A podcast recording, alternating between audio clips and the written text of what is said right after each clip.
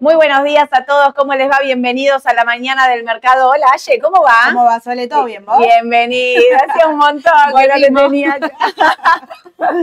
Se nos fue Edu de vacaciones, ni, menos mal que River Boca empató, no lo puedo Sí, ni gastar, sí. no le mandé ni un mensaje, lo dejé en la costa descansando tranquilo, él tampoco me mandó nada, hicimos una tregua y sacamos banderita blanca. Sabes que seguramente vio el partido porque es un fanático. Edu, seguro- fanático de. Boca. Sí, sí, yo, yo fanática de River, ya todos saben que les voy a decir, no nos tenemos que bancar ahí sobre la hora.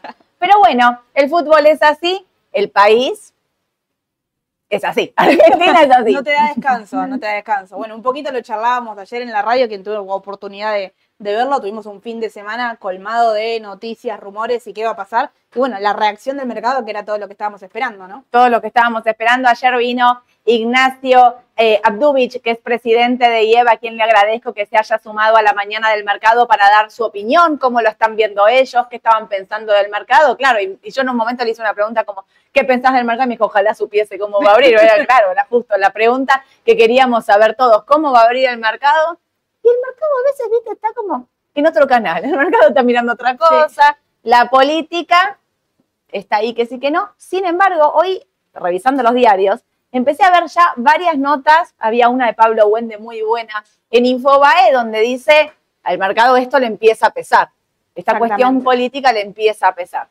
Vamos a verlo. Ayer ajustó poquito, ¿no? O sea, Ayer los fue- bonos apenas. Exactamente, ayer fue una chique muy chiquito de, de los bonos. Se esperaba quizás un repunte del dólar que no se vio, se vio únicamente en el dólar con, eh, con las letras, el dólar Sí. que subió muy poquito. La realidad es que eso no marca un poco la, la medida de, de lo que esperaba el mercado. Vamos a ver cómo sigue la semana, ¿no? Es una semana complicada, la dispelea entre los gobernadores y eh, Milei no cesa, digamos, eh, se pensó que había un freno ahí con respecto a lo de Chubut, no cesa. Eh, se sumaron eh, todos los gobernadores del sur también para unirse a, Chubut. Hay el miércoles, ayer hubo una conferencia Sí. del gobernador de la provincia de Chubut y dijo que iban a cortar el suministro. Tierra del Fuego también creo que dijo que iban a cortar el suministro el día miércoles.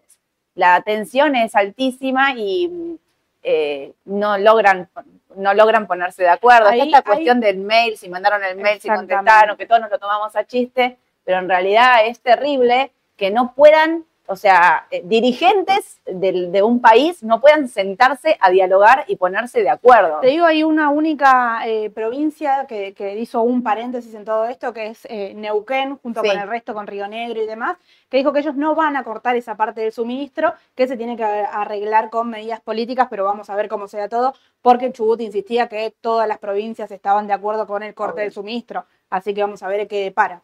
Sí, ahí también, bueno, hay que ver esto que dice Aye, quiénes se terminan uniendo, ¿no? Y si cortan el suministro o no. Exactamente. por ahí es difícil que, que eso ocurra. Vamos a ver hasta dónde escala, porque esto, vieron, arranca de menos a más, Sí. va subiendo. Y también tenemos la cuestión de eh, provincia de Buenos Aires, que ayer también habló el gobernador que quiere ir a la Corte Suprema por estos fondos que le cortaron, que eran eh, en una ley que había hecho Alberto Fernández, que le había sacado una parte, ¿se acuerdan? De fondos que eran para de la ciudad, le había pasado a provincia de Buenos Aires. Ahora lo que Jorge Macri dice es, bueno, que esos fondos vuelvan a Claro. No vuelven a ciudad, o sea, No, no, es que la realidad es por que las dudas te avisamos que no estarían volviendo ahí, el sino que es corte- recorte. Exacto, tiene que ver con un ajuste, el corte de fortalecimiento tiene que ver con eso, así que, eh, bueno, hay millones de notas seguramente, ya se está, eh, se fue a, me sale queja la palabra, pero no, se, se está hablando justamente de, de este tema, de qué va a pasar con las provincias y todo eso, que es esta plata que ahora ya no va a ingresar. Sí, la verdad es que el ambiente político está revuelto, hay de todo, para todos los gustos.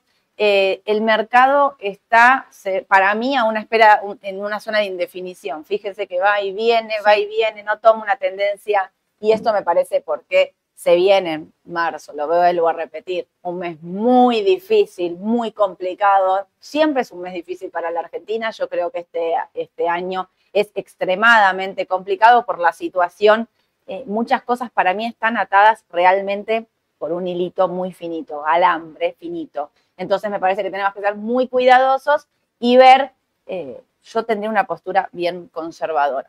eh, en mi cartera. Y ahí 100% definir y lo que venimos diciendo siempre, ¿no? Seguir con la cartera en línea, el objetivo que cada uno tiene. Si yo Obvio. no soy el inversor de riesgo, no tengo por qué, digamos, considerar quizás a las acciones argentinas que ahora van a tener muchísima volatilidad. Por ahí, si estamos esperando un ajuste en alguna acción puntual, puede que el ajuste sea grande justamente por esto, ¿no? Porque la volatilidad es grande en Argentina y disociar también de lo que es la acción en dólares y la reacción que puede tener la acción en pesos porque el tipo de cambio está jugando un papel eh, fundamental también, ¿no? Tal cual. Ayer eh, la baja del tipo de cambio fue porque hubo venta de exportaciones, Sí. unas exportaciones que siguen haciendo que el tipo de cambio baje.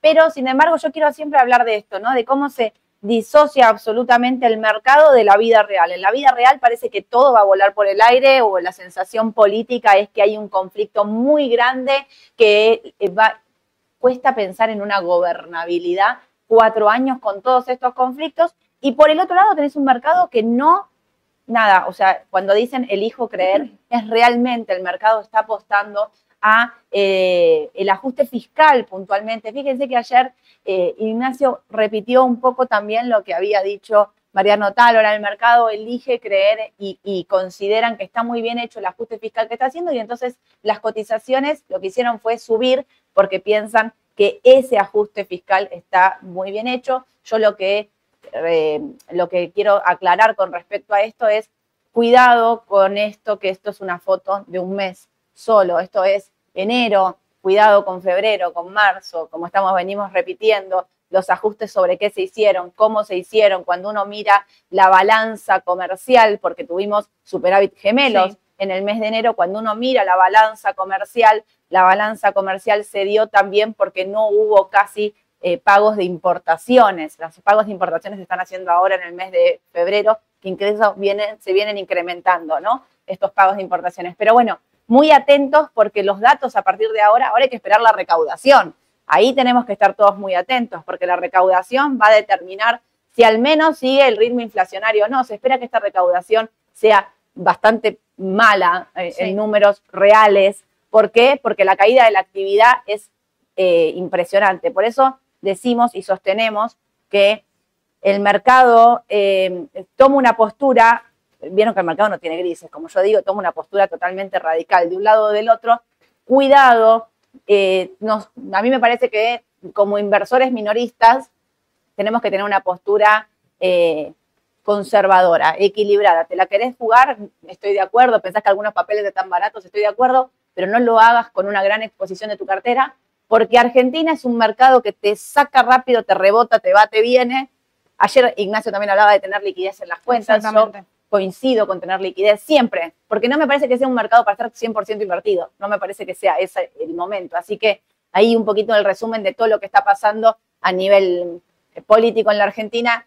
Ah, y otra cosa, el, el día, me olvidé de esto, el día lunes, el viernes va a haber, eh, arrancan las sesiones legislativas eh, a las 9 de la noche. A las 9 de la noche, sí. Bueno, ¿Qué pasó a las 9 de la Se noche? esperaba que sea el mediodía, nuevamente cambia el horario y va a ser a las 9 de la noche y habla frente al Congreso, en teoría. prime time. Así que vos que no te gustan las noticias de la noche para el fin de semana, ahí tenés, tenés un fin de semana hermoso con todo lo que diga pi, pi, pi, pi, pi, cómo va a Vamos para el repercutir lunes. el lunes. Me olvidé de esto. Miren, eh, Mar del Plata ya está, está, está llenito, me están diciendo Mar del Plata. Así que vamos a estar contándoles que acá, viernes 22 de marzo, empresas y personas físicas es con inscripción previa, anótense. Y eh, me decían que quedan ya poquitos cupos, me parece, para Mar del Plata. Así que a los que sepan que van a ir o pueden acercarse, váyanse. Quiero hacer un pedido a la solidaridad. A los que van a Córdoba, eh, les va a estar llegando, ya los que están confirmados ya recibieron un mensaje con confirmación, pero les van a estar volviendo a enviar otro mensaje para reconfirmarles, porque si alguno no puede ir, si a alguno se le complicó, lo que sea, quedó gente afuera, entonces como no queremos que, digamos, que alguien ocupe un lugar si no puede ir, avísennos, no pasa nada, mándenos el mensaje de no puedo ir y le habilitamos el lugar a otra persona para que pueda venir a Córdoba, que es 12 y 13 de marzo en Córdoba con Edu, así que no se lo pierdan. Ahora sí, ayer hubo licitación. licitación en pesos, fue buena. Ahí, aceptable. Por ahí se esperaba Era un vencimiento muy mejor. grande. Era un vencimiento muy grande, se esperaba que sea mucho mejor. Creo que lo principal era el dual de febrero, que era el foco que tenía el gobierno justamente en esta licitación, pero sí la realidad es que el mercado esperaba que sea quizá con los títulos que ofrecía poder rolear la deuda para más adelante, ¿no? Porque ofrecía todo 2025 y 2026. Era muy bueno eso. Claro, para el gobierno era bueno patear la deuda para adelante. Lo consiguió, ¿eh? Consiguió meter todo en eso, lo que sí veníamos haciendo como eh, obteniendo una gran diferencia. Recuerden que en la última licitación obtuvo tanto financiamiento que con eso hizo una recompra de bonos soberanos. ¿Se acuerdan de la L35? Ayer no alcanzó para hacer, o sea, sobró muy poquito, es un rollover del 3%, pero cumplió con la meta, básicamente. Pero ¿qué pasó? ¿Por qué no hubo un exceso de pesos como veníamos teniendo? Si en el mercado, si hay algo que sobran generalmente en estas licitaciones, son pesos, porque están absorbiendo pesos locales de contado, pero estas licitaciones están hasta allá arriba con montos que los bancos quieren todo el tiempo renovar.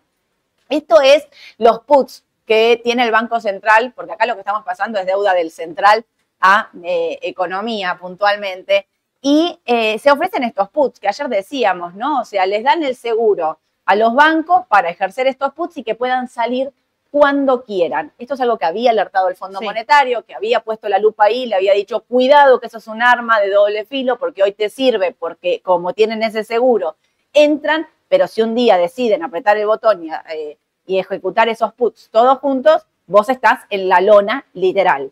Tanto fue así que ayer, cuando hicieron esta licitación, pusieron los puts solo sobre un instrumento solo. De ahí es que eh, varios economistas y analistas financieros decían no hubo más demanda precisamente por eso. Exactamente, la mayor demanda, bueno, fue el TZX26, que justamente es el que tenía el put, que un poco es lo que adelantábamos ayer también en la radio, ¿no? Era lo que, era, a ver, la licitación se destacaba porque era mucha parte del sector privado y todo el sector privado justamente fue a tener la venta asegurada, ¿no? Que era esto lo que te daba el put. Sí, eh, pero fíjate esto cómo venía aumentando, ¿no? O sea, esto es 28 de noviembre de 2023, 20, de diciembre de 2023, fíjate, 87, 80, 77, 88, 95. Esto es 16 del 2, la última. Fíjense cómo había subido. Por esto el FMI empieza a alertar con respecto a las licitaciones y los puts. Bueno, también los bancos no se la quieren jugar del todo, hay un exceso de liquidez, están haciendo los rollovers, bueno, qué sé yo, ahí podés buscar un lado del otro. Es verdad que para el ministro es un gran problema si llegaran a ejecutar estos puts todos juntos. O sea, acá hay una cuestión de confianza. El banco también busca el seguro y también hay que tener en cuenta que todo lo que tienen atado los bancos con tasa, que anteriormente eran LELIX, que ahora son pases bursátiles, la tasa bajó, estaba rondando cerca del 100%, entonces al banco no le conviene y quizás engrosa la parte de títulos, lo veremos ahora junto con sus balances. Seguro. Exactamente, bueno, veremos, porque ahora se vienen los balances. Se vienen los balances, miércoles Banco Macro, jueves Banco Galicia. En teoría se espera que sea mejor el de Banco Macro, pero veremos porque justamente con esto de la tasa se dice que quizás ambos balances vengan relativamente ahí, ajustados, no 100% flojos, pero eh, por ahí la parte de la tasa sí puede llegar a dar pérdida y de los dos en comparación puede venir mucho mejor el de Banco Macro, que no suele ser así. Eh, ahí lo que está diciendo Ayer es muy importante. ¿Por qué habla de la tasa? Porque nosotros teníamos LELIC, los bancos tenían LELIC al 133%, y ahora estas LELIC se desarmaron y fueron a pases. Los pases tienen una tasa muchísimo más baja que la de las LELIC, entonces ahí se genera una pérdida importante por tasa. Vamos a ver, seguramente Ale nos va a estar dando una mano para leer eh, los balances de los bancos, Macro y Galicia. Dicen que Macro mejor que Galicia. Vamos a ver, vamos a ver. en el medio de todo esto, ayer hubo liquidación de exportaciones, los tipos de cambio siguen bajando. ¿Qué decirles? 12% abajo el CCL. Cuando algo para mí está totalmente desvirtuado de la realidad de, del, ¿cómo se llama esto? Del mercado, de esto, del otro, es esto. Porque uno tiene siempre el dólar como si fuese un termómetro de lo que está pasando en, em, en la actualidad, en el mercado, en el país. Y hoy te encontrás con que prendés la televisión y está prendida fuego, se están matando todos con todos. Y por otro lado, miras acá y dices, ah, bueno, pero mira que el dólar baja. Tenemos el dólar cerca de mil. La brecha 21, todo es un paraíso. Acá ya me hace un poquito de ruido esa brecha del 5%. Bueno, acá claramente, como yo decía ayer, cuando digo el dólar es un activo de riesgo, me refiero a la volatilidad que puede tener el instrumento al ser un instrumento em, tan manipulado. Pierde la sensibilidad del, mercado real, porque es un mercado chico, porque tenés exportadores y seguís teniendo restricciones de compra, no hay compradores, o sea, las restricciones de compra de CCL y demás siguen estando. Em, los que tienen, em, no pueden comprar más de 200 millones, entonces lo que tenés son ventas muy grandes y no tenés del otro lado compradores. Y la pregunta que a mí siempre me queda es, ¿qué tipo de cambio tendríamos si no tuviésemos cepo? Exactamente, exactamente. Bueno, un poco es lo que se considera que apunta a este gobierno, ¿no? Que vaya sacando las restricciones y termine levirando el tipo de cambio. Ahora, cuando salió hace dos meses el tema del Bopreal, de cómo iban a liquidar los importadores, ahí mismo dejó Caputo en claro que los importadores no iban a darle acceso, perdón, al contado con liquidación. Y ahora es, bueno, veremos si te dejo la parte que te faltó pagar, te doy una forma de pago en abril, todavía no hay novedades acerca de eso confirmadas, pero digamos, no está, eh, a ver, lo que en su momento el gobierno decía que era tajante, ¿no? La quita de restricciones, sí lo viene haciendo, pero de forma más paulatina, ¿no? Y tratando de que no, estimo yo, se dispare el tipo de cambio. Obvio. Al gobierno le conviene esta baja de los tipos de cambio y todo esto que está ocurriendo, porque mientras tanto que está haciendo, vieron que acá se viene marzo muy difícil y en abril empieza la, la liquidación de la cosecha. Entonces el gobierno lo que está haciendo es recaudar lo más la mayor cantidad de dólares posible para pasar este puente que sería marzo para llegar a abrir lo mejor posible, porque ya eh, todos sabemos que la cosecha no va a ser récord, que los dólares van a ser menos de los estimados. Bueno, el gobierno lo que intenta hacer es eh, monetizar, digamos, esta baja comprando la mayor cantidad de dólares para, en el caso de una corrida o lo que sea, tener del otro lado una buena cantidad para salir a vender, a pesar de que el Fondo Monetario ya dijo que no hay que salir a intervenir y no va a haber que salir a vender, pero bueno, los tienen ahí. Sí. Para mí, llegado a un punto cuando todo se descontrola, siempre tenés que salir a hacer algo en el mercado. Exactamente, y hay que ver, si bien el tipo de cambio coincido que, que, para cierta medida le conviene, hay que ver si le conviene este tipo de cambio para lo que, lo que viene, que es la licitación del BOPREAL 3. Obvio. No, porque el BOPREAL 3 está estimando que salga a cotizar con un contado con liquidación alrededor de los 1.500 y ya con un contado con liquidación a estos valores se estima de que puede ser un problema para la licitación, por más que faltaron muchos entrar en el Bopreal 2. Exacto. Ayer eh, Ignacio decía, por ejemplo, que él pensaba que podían levantar el impuesto país a este Bopreal para equiparar los tipos de cambio y así no tener que necesitar subir el contado con liquidación. Es una posibilidad, vamos a ver qué ocurre. Para mí realmente no veo no, eh, yo creo que no es el mejor de los termómetros una brecha del 21%, lo digo de cuando pasó en diciembre. Me parece que eh, si bien el gobierno tiene un plan económico que lo está ejecutando, me parece que falta un montón todavía para que tengamos una brecha de casi el 20%, como si la cosa estuviese más normalizada. Además, me parece que es más una cuestión de mercado. Esta frase que, que está de moda del hijo creer y que el mercado apostando fuerte. Eh, no estoy diciendo que no quiero que le vaya bien, digo solamente que entre la realidad y lo que el mercado está apostando, a mí me parece ahí, ahí es donde yo voy a ser conservador. Sí. Me parece que ahí es donde uno no tiene que perder em, el objetivo, como decía bien Aye, de las inversiones. Lo estoy hablando más que nada para los que tienen CDR, los que tienen CDR que ven su cartera que está dilapidada, que todos los días nos preguntan qué hago, vendo, qué sé yo. Tranquilos esperen, no se apresuren, porque esto es una cuestión em, circunstancial, le diría yo. A mí me parece que es más bien una cuestión del mercado del momento. No estoy diciendo, a ver, si las cosas se van dando y puede seguir dando bien y saliendo bien, el dólar por ahí se queda en, estos valores. A mí me cuesta ver el dólar en estos momentos con restricciones y con todo el conflicto que estamos teniendo. Me parece que es como demasiado optimista ese tipo de cambio. Sí, sí, sí, coincido, coincido totalmente. Mira, más teniendo los datos que se esperan, ¿no? Y sumándole lo que se espera de la inflación, que un poco el dólar va equiparando. Quizás febrero se espera que sea más baja que enero, pero ya para marzo esperan incluso que sea superior a las anteriores, así que vamos a ver qué, qué También el tema de la inflación, viste que hubo un reboto ahí de precios en esta última semana, venía bajando, bajando, bajando y en esta última semana parece que hubo un rebote ahí de los precios. Bueno, también entender que ahora en marzo se viene aumento de, de transporte, aumento de tarifas, em, eh, prepagas, colegios, digamos, hay un montón de cosas que se empiezan a ver. Vamos a ver cómo, cómo aguanta, pero mientras tanto, fíjate, como les digo siempre, es arroba adrión-wibly, acá lo tienen. Fíjense cómo el tipo de cambio volvió acá, a estos valores, allá que estamos, enero 2024. Sí, 8. 8 el plazo fijo UBA, gran ganador. ¿eh? Estaba creo haciendo una encuesta, Adrián, de si salía el plazo fijo UVA, ejecutaba como un put de venta, y salía el plazo fijo UVA y dolarizaba. Yo si tengo que votar ahí, voto que sí. ¿eh? Claro. Yo, ya está, digamos, lo que, sí, lo que ganaste en el plazo fijo UVA es increíble. Me parece que el dólar en estos valores, al menos creo yo, tendría que, que- que empezar a rebotar. No, no me parece que sea un tipo de cambio competitivo que al campo le convenga, a las cerealeras le convenga y demás, para empezar a liquidar. Así que a mí me parece que sería hasta acá llegamos. Sí. Pero bueno, vamos a ver, plazo fijo UVA. Ahí también, ¿quién? ah, día me preguntaban, ¿hago plazo fijo UVA hoy? Eh, qué difícil. eh, yo haría plazo fijo UVA si tengo pesos. Si el que me está preguntando si vendo dólares hoy para hacer plazo fijo UVA hoy, eh, si haces la cuenta, el dólar te tiene que dar altísimo.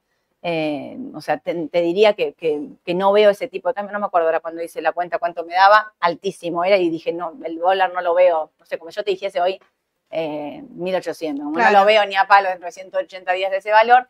Pero lo que sí me queda de decir es que eh, vender dólares en este valor me parece que te baja un montón la expectativa de ganancia, porque si el dólar te rebota, por más que vos ganes más con el plazo fijo UVA, vas a, eh, digamos, o sea, tu ganancia va a ser menor vendiendo dólares. Ahora, si tenés pesos, todavía estás enganchando eh, por 10 días el ser del 25 de diciembre, de este 25%, 25,5 que dio diciembre, con lo cual, para mí todavía, si querés hacer un plazo fijo para diversificar, estás a tiempo de enganchar el 25-5 de diciembre, el 20, ¿cuánto dio? 20, 26 de, 26. de enero y vamos a ver, será 18, será 15, qué es lo que venga eh, ahora cu- cuando presente. Febrero, ¿sí? Acá estamos. Otra cosa que les quiero decir es, fíjense el dólar futuro, cómo empieza a rebotar, ¿no? O sea, tenemos estos eh, dólar futuro de eh, mayo. Mayo. Eh, mayo, ¿no? Sí, Puse? sí. Mayo 2024. Fíjense, bueno, octubre se descontrola, va, viene, pim, pum, pan.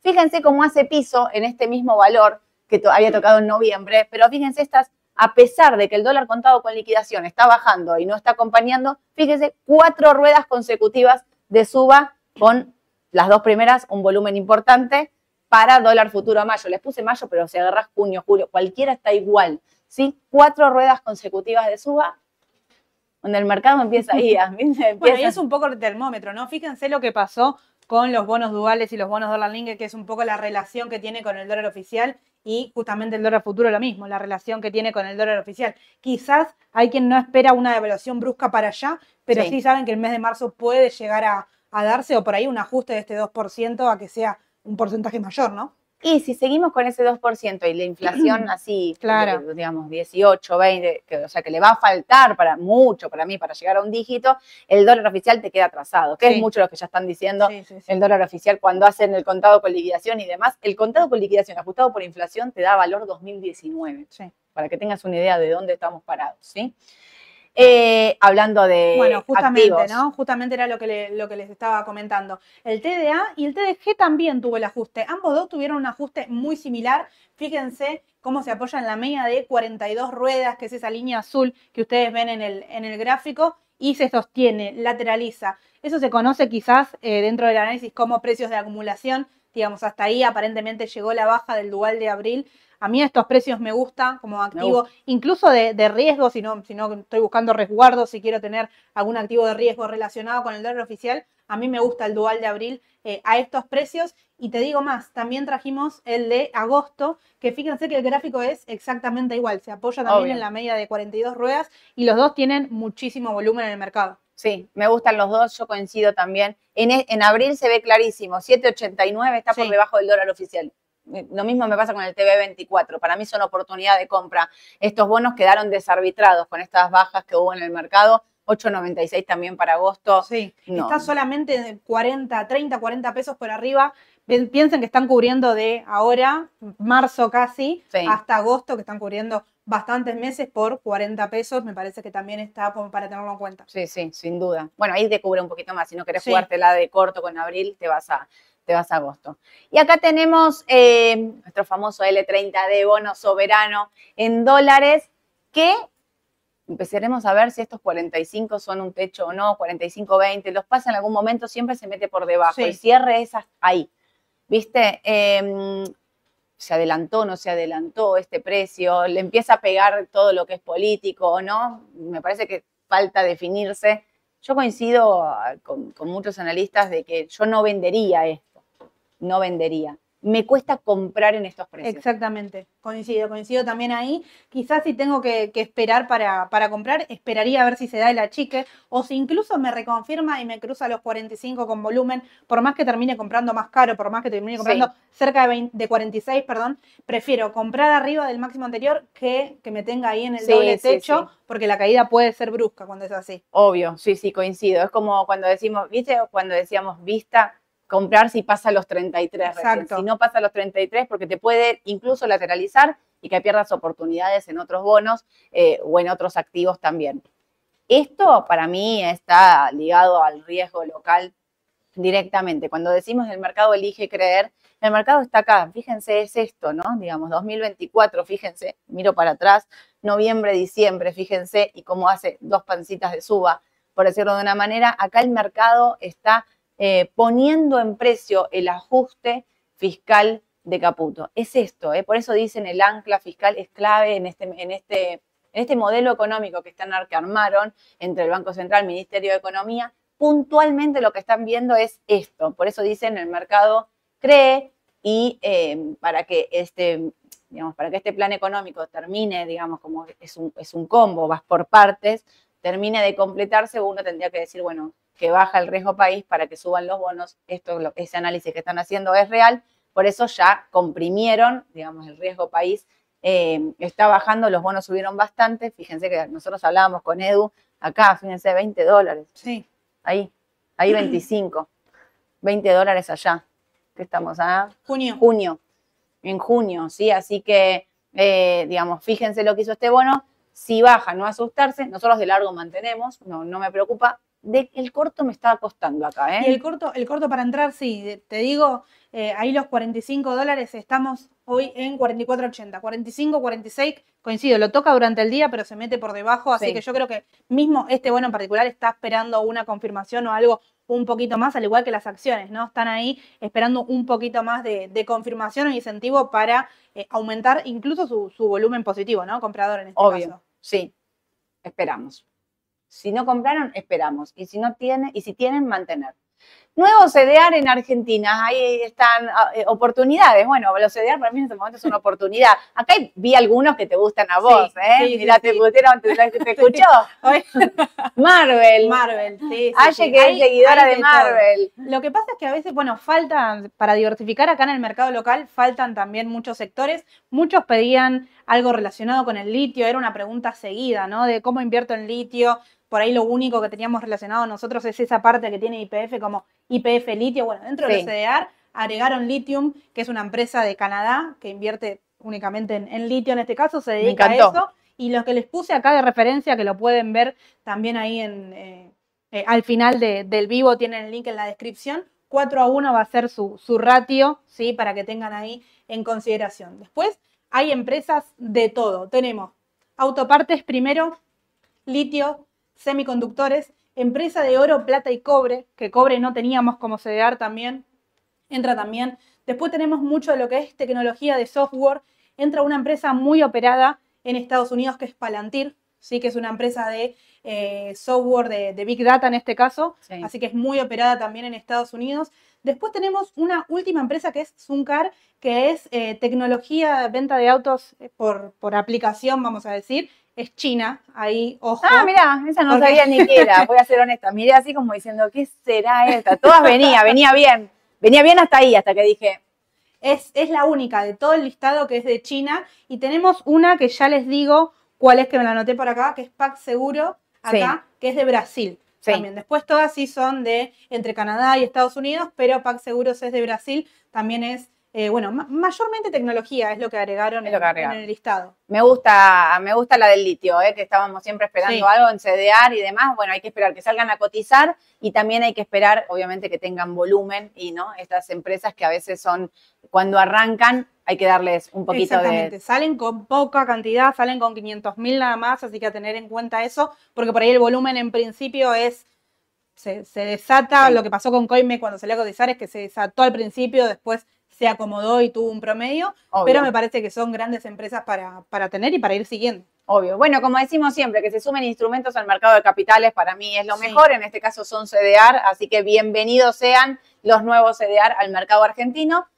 ¿Qué decirte del Merval en dólares que no puede? Yo creo que acá sin duda se puede ver el, el elijo creer que, que vos decías, Sole, que hacías hincapié recién, porque en fines de noviembre, diciembre, cuando tenemos ahí el confirmado el cambio, fíjense el salto que hace el Merval en dólares.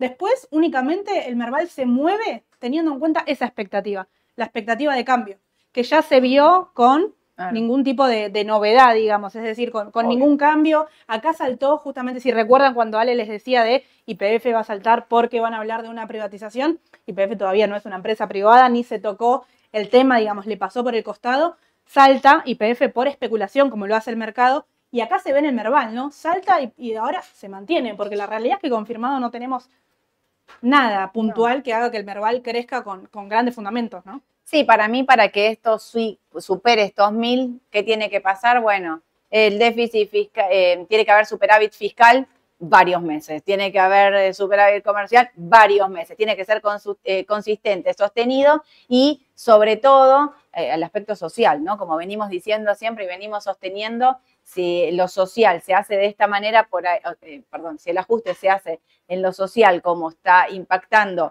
en todos, eh, es difícil de que esto se sostenga. Por eso, para mí, el Marval entra en una zona de indefinición. Hasta que no supere esos mil, no va digamos, ¿qué necesita? Decíamos, bueno, algo nuevo, como una expectativa. Quizás la expectativa. Bueno, muchos están hablando de inversión desde el exterior, porque están teniendo poco volumen. A ver, dentro de lo que operan las acciones argentinas en el exterior, están teniendo un volumen hasta incluso a veces por debajo del promedio. Acciones líderes, digo, como Galicia y PF, ¿no? Voy a ver, no sé, ni les cuento de Superville, por ejemplo, que cae también su volumen. Obvio. Y ahí otra cosa a tener en cuenta es, si vieron los diarios, que se esperan que vengan inversores del extranjero la semana que viene, caen justo en una semana. Sí, sí. Está todo, todo políticamente. Vieron que también el Fondo Monetario le está diciendo a Javier Milei de necesitas consenso político, porque claro, ¿alguien se imagina cuatro años peleándose todos con todos? La verdad que no, por nosotros también, porque la verdad eh, es, es un estrés, pero, pero bueno, en algún momento tendrán que sentarse y buscar consensos, equilibrar. En una negociación ceden todos, siempre, para que eso pueda salir adelante. Así que me parece que lo que el mercado está buscando es una definición, por eso no supera los mil y va y viene. Clave para mí que no perfore los 880 dólares. Si a mí el Merval no me perfora los 880 dólares, digo, bueno, está en una zona de indefinición, me quedo tranquila porque vieron que baja fuerte. Cuando la mirás en peso, día eran 11 ruedas consecutivas de baja, rebota con todo. Lo mirás en peso y aparte con el contado con liquidación en casi mil, te querés matar. Ahora, si yo miro esto, tranquilidad, la, digamos, eh, la tendencia alcista de mediano largo sigue, no cambió, con lo cual diversificar y tranquilidad, no mal vender en las subas y en las bajas que pueden ser bruscas. Si llegara a haber algún cambio en el corto plazo, bueno, ahí analizaremos. Mientras no perfore los 880, tranqui. Sí, sí, sí. sí Lo que pasa que tampoco te da entrada. No te da, no te da entrada, quizás en 880. A ver, yo creo que vamos a tener entradas en papeles en particulares. O sea, por ejemplo, Edu, la semana pasada, claro, hablaba de Aluar y Texar con la baja que tuvieron. El rebote se dio, lo traje para que lo veamos también después, pero también va a ser muy particular y por ahí no va a englobar al Merval en general de que voy y cualquier empresa va a tener un, aumento sostenido. Se terminó el me compro cualquier cosa que suba. Exacto. Ok. Acá tenemos IPF, la primera. Justamente lo que hablábamos, ¿no? IPF y el número que hay que tener en la cabeza ahora son los 18 dólares. No puede pasar, lo, fue a testear en varias oportunidades. Desde noviembre, insisto, con el salto que tuvo, testeó 18 dólares, no pudo. En diciembre lo volvió a intentar, no pudo hacerlo. Enero lo mismo y ahora nos encuentra en la misma situación. 18 dólares ahí. IPF que tiene proyección de crecimiento puede crecer un 15% más que nada y se ajusta. Tenemos el primer soporte un 12% abajo. Eh, tenemos ya desde noviembre una tendencia prácticamente lateral, si bien viene alcista desde los 3 dólares y miro para largo plazo, por ahí para mediano plazo los últimos tres meses es lateral. Eh, a ver, la empresa tiene mucha proyección de crecimiento, siempre venimos... Para mí la que mejor está. Claro, siempre... De todas la que mejor, la más siempre, linda. Siempre decimos lo mismo. Ahora, desde lo técnico hay que ver qué sucede ahí. La vela de ayer nuevamente se mete por debajo de los 18 dólares. Y les traje de acá abajo, que por ahí a veces no lo nombramos tanto, que es el DMI, que es el, eh, el indicador de la tendencia más que nada. Está puesto esto, ¿no, Yami? En, en, en la descripción ya. Si quieren ir a buscar la descripción, porque esto no se va a ver. Ya esto les cuesta ver porque es chiquito, pero acá peor, digamos. Claro. Pero vayan a mirar en la descripción de que los tienen todos los gráficos que estamos poniendo.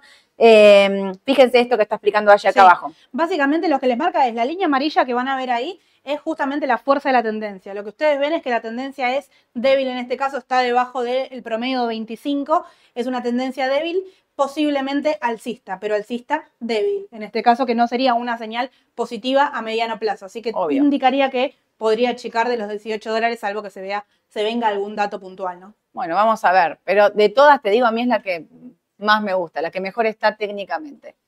Aluar. Al lugar. Bueno, lo habían comentado la semana pasada, por eso lo, Cuatro, cinco.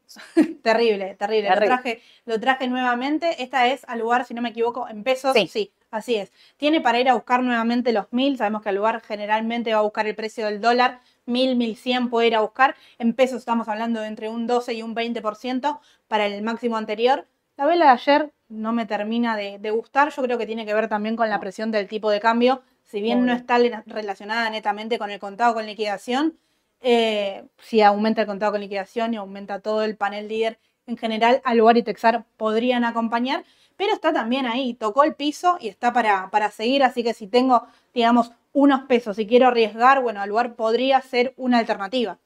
A mí lo que me mata el tipo de cambio es que hace esto, ¿no? O sea, que eh, frena, baja, baja, baja, baja, queda ahí abajo a veces varios días y cuando arranca a veces no da ni tiempo. Cuando arrancan estos son los papeles Sí. que primero arrancan, ¿eh? Aluar, Texar y demás. Así que Y la tenemos también en dólares, que En es, dólares, el salto mirá. es exactamente similar. Tuvo una caída muy empinada relacionada con las dos cosas, ¿no? Con la acción en sí, con el tipo de cambio también. Y en dólares tiene un 7 al máximo anterior y ya estaría llegando a la primera resistencia, así que veremos si lateraliza muy poquito, pero quizás eh, aumenta y tiene todavía recorrido. muy bien. Texar, Igual. Igual, es exactamente, Exactamente igual. exactamente el mismo gráfico. Lo único que no nos terminaba de cerrar era el tema de eh, las ganancias, del balance, Mm. de su presentación y demás. Pero en cuanto a técnico, lo mismo. Toca 7.90, rebota, puede ir a 9.50 aparentemente. Un estocástico bajo mostrando zona de sobreventa en este caso y un volumen, sí, un poquito más interesante que por ahí lo que Sí. se ve en los ADR, digamos, por encima del promedio. Así que Texar está exactamente similar. Vamos a ver si supera la media de 50 ruedas en este caso. A mí estos papeles me gustan, ¿eh? Aluar y Texar me gustan. Ahí la tenés en Fíjense, dólares, mira. En dólares, el gráfico es lo mismo. Fíjense que se ve la caída y el rebote tiene que ir a buscar ahí casi 0,80 centavos de dólar, que sería un, 8 un 7-8% en, en dólares. Es bastante eh, para, para hacer en dólares y es lo mismo que el caso de Aluar. Es exactamente los mismos valores. Exacto. Me gustan, ¿eh? Sí, sí, sí, sí. Paso porque viene afiladísima. ¿Vieron cómo viene, no? Taca, taca, taca, taca. Tomen nota y si no, vayan para atrás, porque Galicia, bueno, la veníamos charlando la semana pasada, la veníamos comentando también eh, ayer en la radio un poco y ahora lo que le hice fue medirles el retroceso, que eso por ahí no, no charlábamos tanto y por qué insistimos en esto de los 22,50. Primero, el número del máximo anterior, hay que ver si lo pasa. Lo pasó, ayer estuvo cerca de los eh, 23 22. dólares. 22,70, estuvo mucho en 22,70, al final de la rueda lo íbamos siguiendo con Sole casi el minuto a minuto, no se metió por abajo de los 22.50, cerró 22.68. Hay que ver clave la rueda de hoy. A ver si se establece por encima de, de esta resistencia. Todavía eso no es que confirmó un cruce, así No. que a estar atentos porque es. A ver, se necesita estabilidad, que aumente con Obvio. volumen, ¿sí? Si cruza, habilitaría los 27,80, que tiene un crecimiento importante para hacer. Pero esto no es una confirmación de cruce lo de todavía. ayer no. Claro, no, no es una, no es una confirmación. Y fíjense que el estocástico, que es ese indicador a corto plazo, ya entrando, está entrando quizás a una posible zona de sobrecompra. Eh, el retroceso sí fue perfecto, digamos, descansó hasta ahí, hasta lo, cerca de los 18 dólares, pero hay que ver qué sucede ahora. Es muy prolija, Galicia. A mí me parece muy importante esto que está diciendo ayer. Nosotros venimos marcando los 22.50. Los pasa y se queda ahí arriba, pero no los pasa con una tendencia. Incluso, fíjense como que intentó, se metió para abajo. El día de ayer no termina de confirmar, así que cuidado. Yo soy de las que prefiero acá comprar en 23, porque el próximo objetivo es 28, y no comprar en 22.70, 22.60, que va y viene. O sea, quisiera que termine un día bien digamos, sin hacer e-, ese ajuste sobre el cierre eh, para darle una continuidad. Sí, sí, sí, sí, De hecho, les puse 23.50 porque ustedes ven el gráfico para atrás, entre 22.50 y 23.50 hay una resistencia que hasta incluso lateralizó en esos precios que se puede repetir. Después sabemos que Galicia históricamente tiene recorrido para arriba, pero sí el primero eh, es alrededor de los 27. Sí, sí, incluso yo dije 23, pero sí, estoy más con vos. ¿eh? 23.50 es el precio que yo quisiera que pase para volver a subirme. Si no tengo, si tengo, no vendo, espero, tranquilo, no, no me desespero, porque si los pasa puede ir a buscar los 27 dólares, 28 eh, dólares, casi que es un montón. Entonces, esperaría, no, no tomo una decisión tampoco acá, ¿sí? Macro, ay, eh, ojo, pará. Balance. Hago un paréntesis, se vienen los balances. No sé, pará, vuelvo pensando en vivo. Eh, cuidado, Ahora me acuerdo, voy a decir, aparte no pasa, no, no, y de repente es balance el jueves. Balance el jueves que por ahí termina de definir justamente todo, toda, la parte, toda la parte técnica, tanto alcista como, como bajista. A ver, como les digo, el retroceso fue perfecto y si tengo que ver únicamente lo técnico, debería pasar el máximo anterior e ir a buscar los 27. Ahora, si el balance es muy malo, no hay análisis técnico que, que aguante, digamos. Terrible. Banco macro tenemos. me lo vas a esperar ahí, aparte, olvídate, lateraliza ahí hasta. Banco Macro lo tenemos antes porque tenemos el resultado el miércoles, que es lo que comentábamos al principio. Se espera, claro, mañana, se espera que los números sean mejores a los de Banco Galicia. Veremos, ¿sí? Porque el tema de la tasa es un tema muy sensible también. Un retroceso exactamente igual que Galicia ya confirma, ¿sí? A diferencia de Galicia, ya confirma. Exactamente, desde lo técnico también está mejor. Ya confirma el, el máximo anterior cortito si pasa a los 37, 39 y después 44, pero tiene recorrido también para arriba y está en mejor sintonía. Pero esta pasó, pasó los, los 36 dólares. Esta está mejor, desde la T está mucho mejor que, que Galicia. Sí, sí, sí, sí. Está sobrecomprado. El volumen está en, lo, eh, en el promedio, digamos, para operar. Seguramente lo mismo que Galicia, ¿no? Mañana, si nos sorprende algo negativo en el balance, eh, va a caer, pero tiene mucho recorrido para arriba. Qué difícil, ¿te la jugás al balance o no? Qué difícil. si tengo que elegir de las dos, te digo, me inclinaría por, por Banco Macro porque los números esperan mejores y lo técnico ya me confirmó, eh, pero están las dos ahí, sin, sin definir desde lo técnico también. Está difícil. Banco hipotecario, que lo veníamos nombrando la semana pasada también, esta es en pesos, fíjense cómo cumple y va a buscar ahí los 2.39, a chica, no puede ir a buscar el máximo anterior, te digo, está un estocástico neutral y que el que les traje abajo es el Concord, el que nos muestra si entran manos grandes o manos chicas en el mercado. Y los saltos más importantes de banco hipotecario los da justamente cuando indica el Concord compra. Así que a estar atentos porque el Concord es un indicador que a Banco Hipotecario lo hizo cumplir en su momento y a veces cuando un indicador funciona en una acción generalmente lo hace cuando da venta también. No lo hace en este momento, pero lo que más interesante me parecía de hipotecario era el tema de su gráfico en dólares, ¿sí? porque el ajuste también fue bueno, pasó el máximo anterior, lateraliza en esos valores, pero por encima y sostiene 0,19 que hablaban también junto con Edu la semana pasada. Son los 20 centavos de hipotecario claves. 20 centavos para ver si aumenta, a ver, tiene que, aumentar, y lo mismo que los demás, ¿no? Aumentar con buen volumen y confirmar para ir a buscar 0,24 centavos, que parece poco, pero es un 27% en dólares, es un montón. Una bestialidad. Por eso tiene saltos grandes también, pero bueno, tiene un volumen relativamente bajo también en el mercado el sector financiero define con los balances, ¿sí? no hay mucha vuelta más que dar. hipotecario ya, presentó. buen balance, pero bueno, lo que pase con Macro Galicia, que son, digamos, los referentes del sector, le puede pegar. Eh, el balance de esto fue bueno. Sí, excelente. o sea, yo me la quedo. ¿eh? Aparentemente viene pago de dividendos. Viene pago lo que presentó. Yo me la quedaría esto. En las otras no sé, estoy como jugada, pero me la quedaría. Ay, Meli, Dios mío, miro los nombres, me voy acordando de todas las cosas que fueron pasando.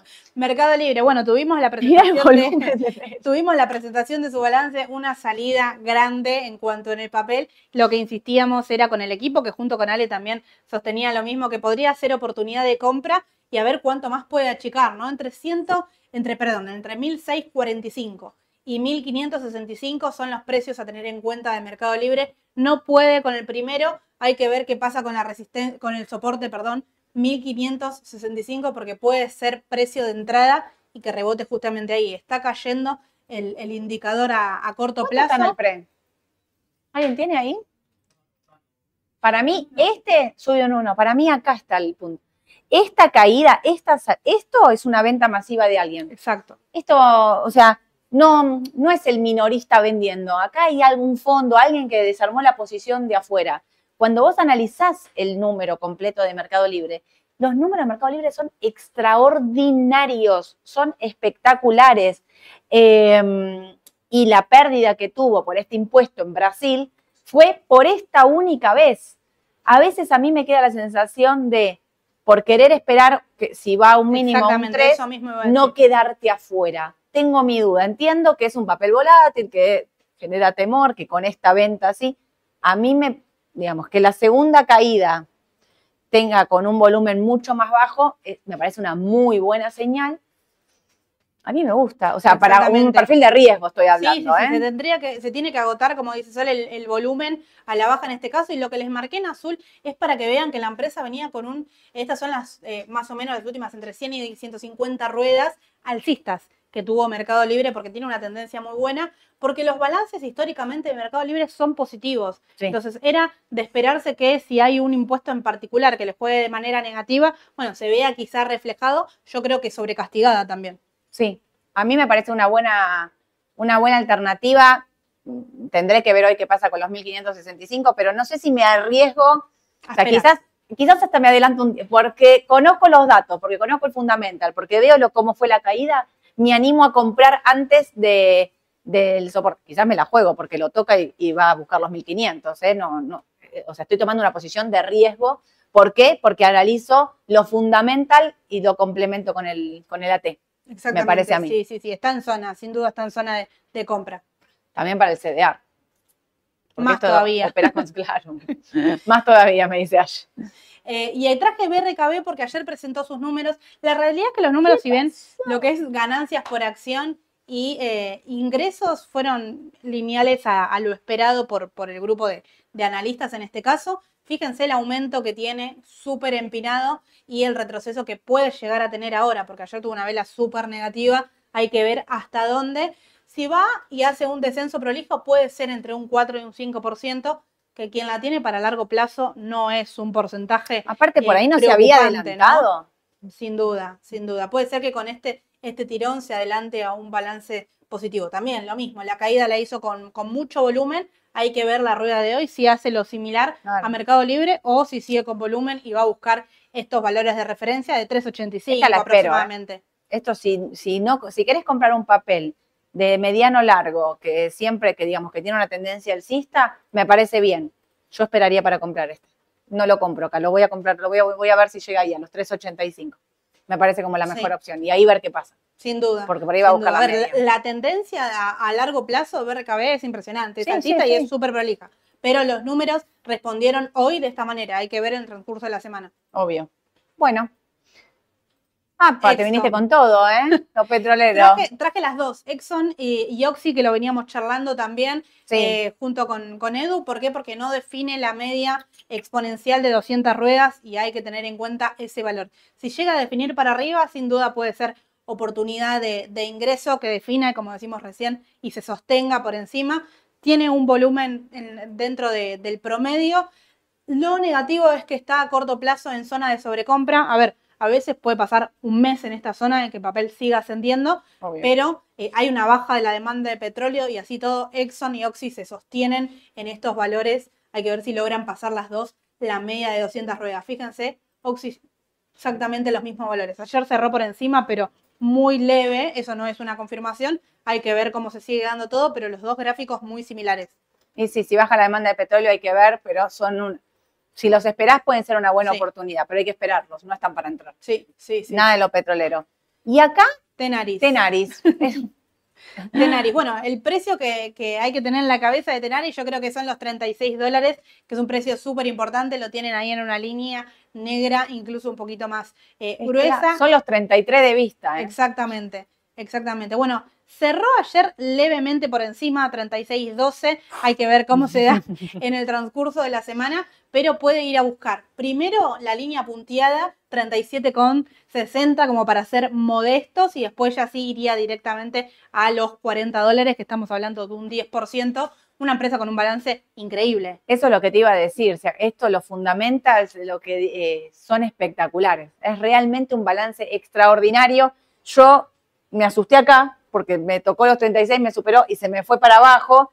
Y lo hablé con ustedes, lo hablé con Ale y Ale me decía, eh, a ver, si viene la T se te metió para abajo, por Fundamental es una empresa que vino con un balance extraordinario, no vendería, aguanté y estoy acá. Sí. O sea, estoy ahí como, pero bueno, como es un papel de largo, digamos, y yo lo que esperaba era, digamos, pero fíjate lo que te hace, ¿no? Una, Sí, no, dos, no, no tres, está definiendo. 200 Ahora, mil veces. Muchas, muchas veces tocó 36 dólares. Ahora, si no lo tengo y me encuentro hoy en este valor y quizás espero que me confirme o que achique nuevamente para que me dé ingreso, ¿no? Sí, exacto. Pero sí, no, no entraría hoy. Por más que el balance sea muy bueno, no entraría hoy, salvo que confirme y supere los 30, y- ponele los 37, 37, 63 Sí. si quisiera ser todavía más conservador.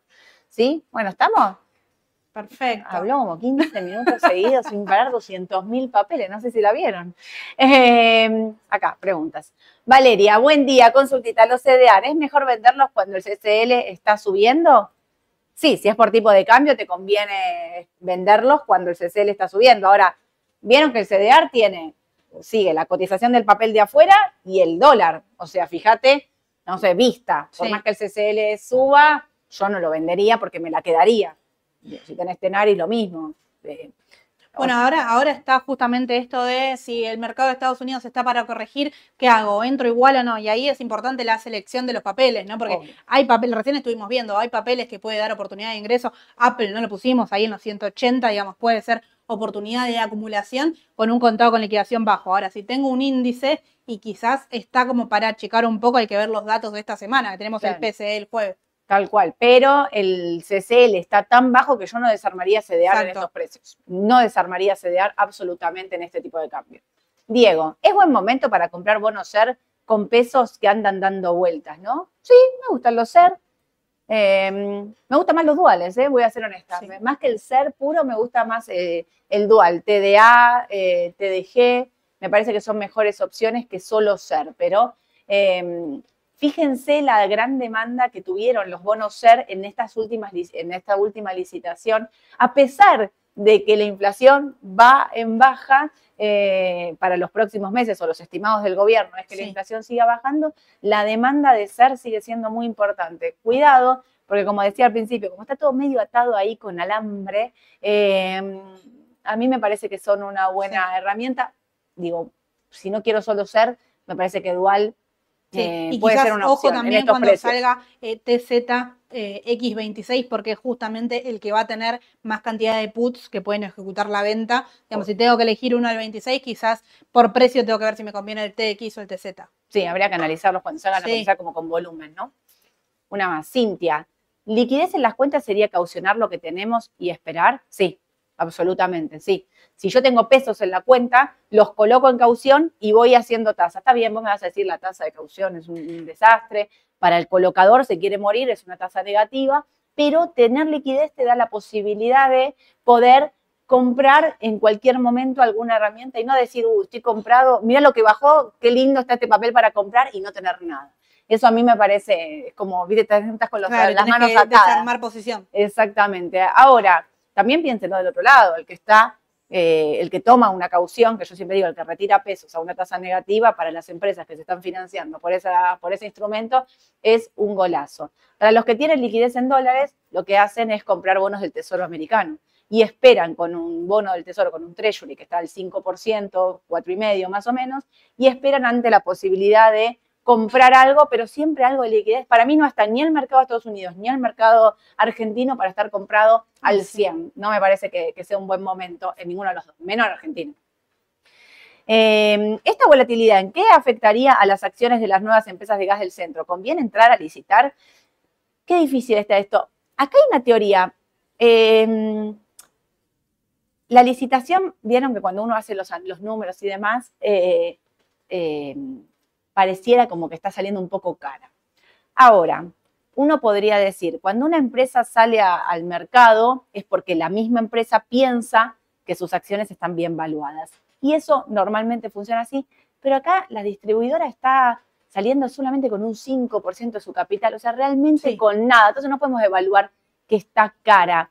Digo, en este contexto argentino parecería ser que está cara, pero vieron cómo es esto, hoy está todo mal, la semana que viene se sentaron, se pusieron de acuerdo, salimos para adelante y el mercado tiene un nuevo impulso alcista y em, las distribuidoras acompañarán la suba, si esto ocurriese. Si no, las caídas en el mercado pueden ser también para la distribuidora. Entonces, entrar en una licitación por fundamental en este momento parecería que está cara, pero habrá que ver cómo, cómo sigue el resto del mercado, ¿sí? Sí. Voy con una más.